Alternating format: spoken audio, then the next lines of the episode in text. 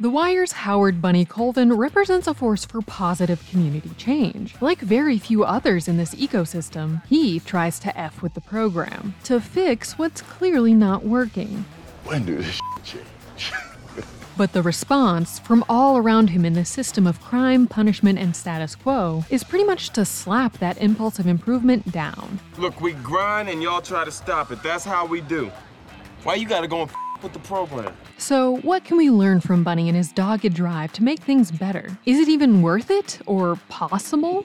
Bunny Colvin is one of the best characters in The Wire. Best in the sense of being a truly good person, guided by moral values, who got into being a cop because he wanted to make the community better. And in The Wire Season 3, with his Hamsterdam experiment, where he effectively legalizes drugs in a small area by not enforcing the laws there, Thought I might legalize drugs.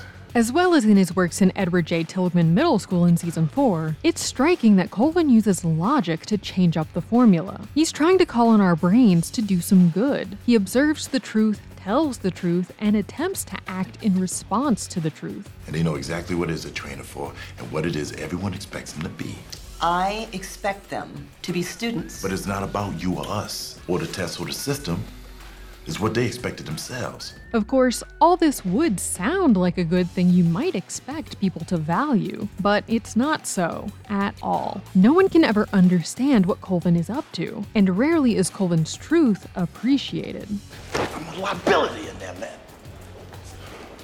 Seems like every time I open my mouth in this town, I'm telling people something they don't want to know.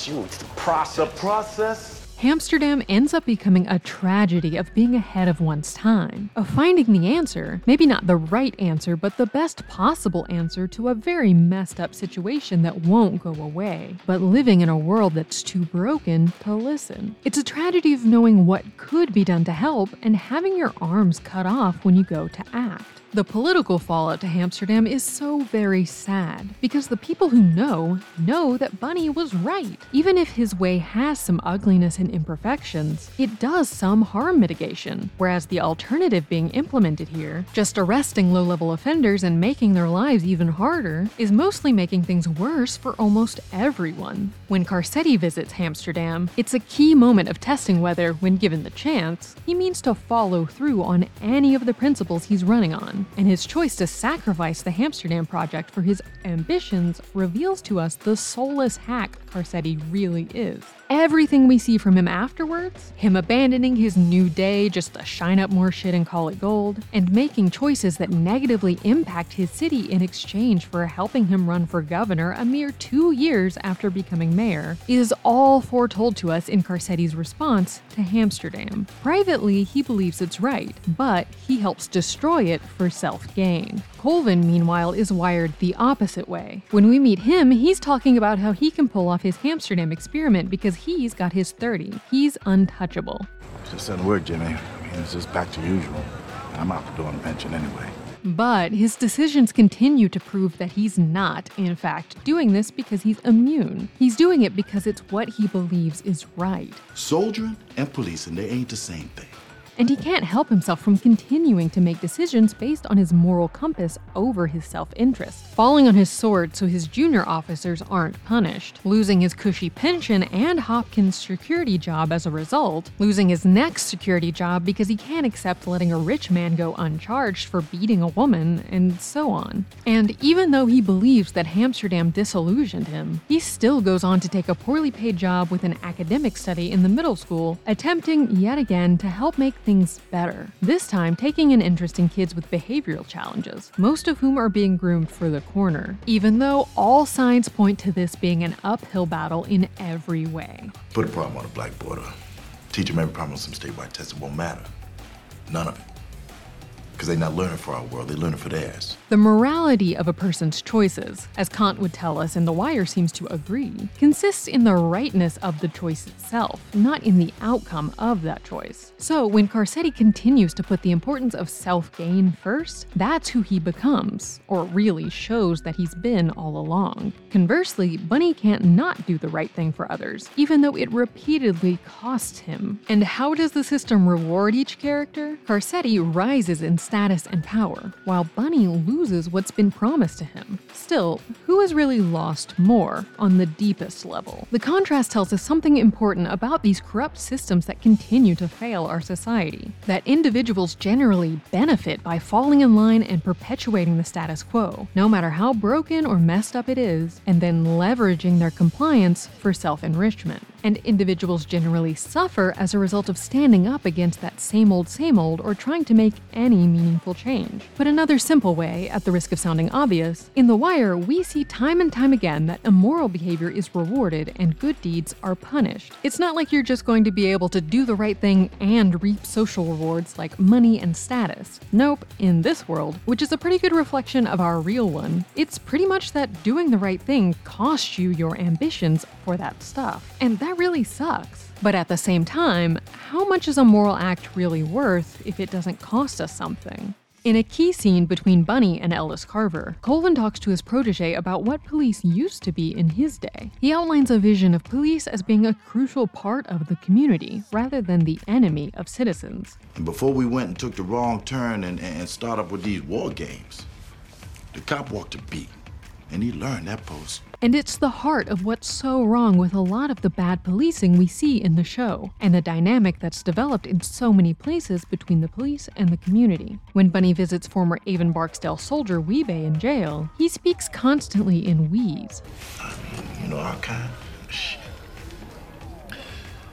Man, we both know we're gonna go to our grave forever knowing what block Dead ends at. This police officer is strikingly more comfortable talking to a drug soldier than he is at the mayor's office. So even though we think of the police as the establishment, as against the criminals, the way Bunny came up, his view of policing was that he was more a part of Wee-Bey's community, more so than Fancy Carcetti's. He was there to serve.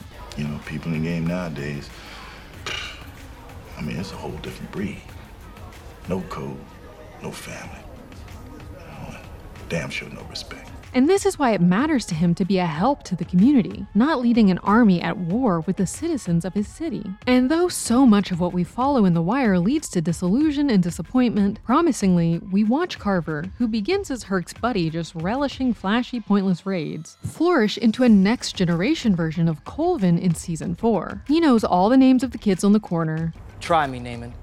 Yeah, that's right, I know your name. Tries at every turn to help them rather than ruin their lives, and looks at the situation with humanity and nuance. When he does make the mistake of entrusting Randy's safety to Herc, and Randy suffers for that, this crushes Carver, whereas Herc, who's ultimately heading down the path of following corrupt defense lawyer Maury Levy, barely even notices. At the end of season 5, Carver is shown becoming the new Cedric Daniels as he rises up in rank like his former boss, while bringing an understanding of the importance of more high level, coordinated police investigations. But Daniels himself also increasingly over time becomes like Colvin, who himself rose to the high rank of major. Both were about promotions until they lost faith in the system and tried to change it. But the stacked games, that lie, it's what ruined this department.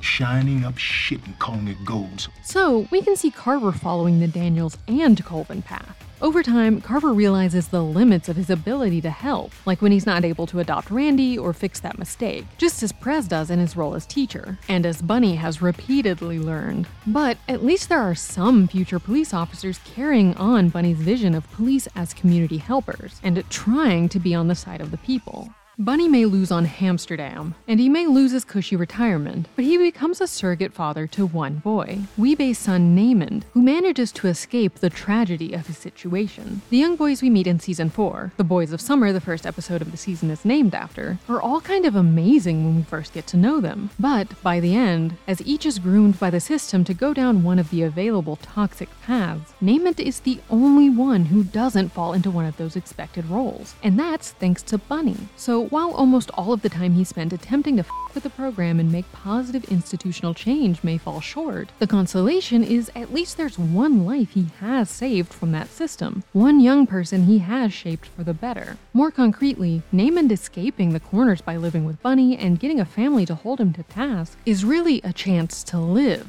because without this, he was probably going to be dead pretty soon. I mean, you send Namond out on them corners now, giving them maybe one, two years before you down the morgue. And maybe, if you're lucky, up here with you.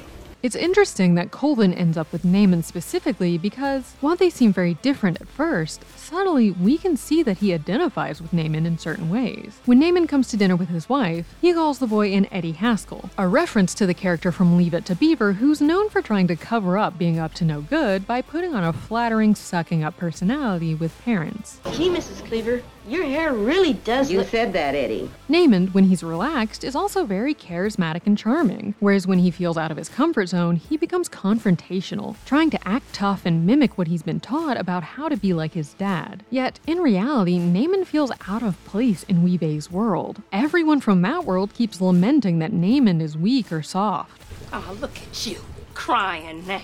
But Bunny can see how Namond's unsuitability for the corner is not objectively a bad thing. In fact, it means he's better suited for an environment that will hopefully keep him alive. Still, until he gains Bunny's faith and the new class from the academic grant, it's hard to imagine that Namond will be able to get the opportunity, or even more crucially, find the confidence, to see himself as able to function in a different environment. Colvin himself actually has the same problem. In his conversation with Wee-Bey, he reveals that he mentally groups himself in with the Barksdale soldier, even though Wee-Bey is a criminal and he's a cop. When he goes to City Hall to meet with the mayor's staff, he's bumbling, visibly uncomfortable, and always saying something awkward. In season 3 during Hamsterdam, he's totally ill equipped for the politics coming for him. And later, when he gets into the security field, he's just wrong for it because he doesn't have the instinct to suck up to the rich and powerful and keep quiet. In other words, Bunny feels similarly to Namond that he can only be himself in certain contexts. And embedded with that is a lack of self confidence in environments that he doesn't feel polished enough for. In fathering Namond, then, he's trying to give the boy what he feels he didn't have. And in the end, when we see Namond thriving in debate club, it's implied that the kid is getting the right instruction in how to bring out his gifts in more formal educational contexts. While Namond's ending is a bright spot, ultimately it's a disappointment that Colvin, who tried to make institutional change, was shut down and punished for it. And the trends we see over time are not improvements, but largely things getting worse. Even though Bunny's able to help Namond, he and Carver and Prez can't help Randy or Daquan or Bodie or Michael. The end of season 4 leaves us with a palpable frustration that hopefully makes us want to fix this broken world, yet the show is also not really that hopeful that we will or can. Bunny himself has understood by this point that things don't change, at least not for the better. Yet there are meaningful exceptions. Besides Namond getting a chance to live, there's Cutty making a life out of the game and making a positive impact in young people's lives, Prez getting control of his class and actually teaching them math, and Bubbles overcoming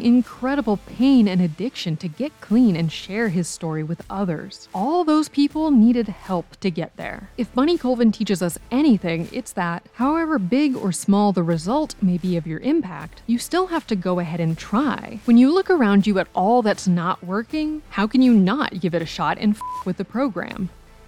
That's the take. Click here to watch the video we think you'll love, or here to check out a whole playlist of awesome content. Don't forget to subscribe and turn on notifications.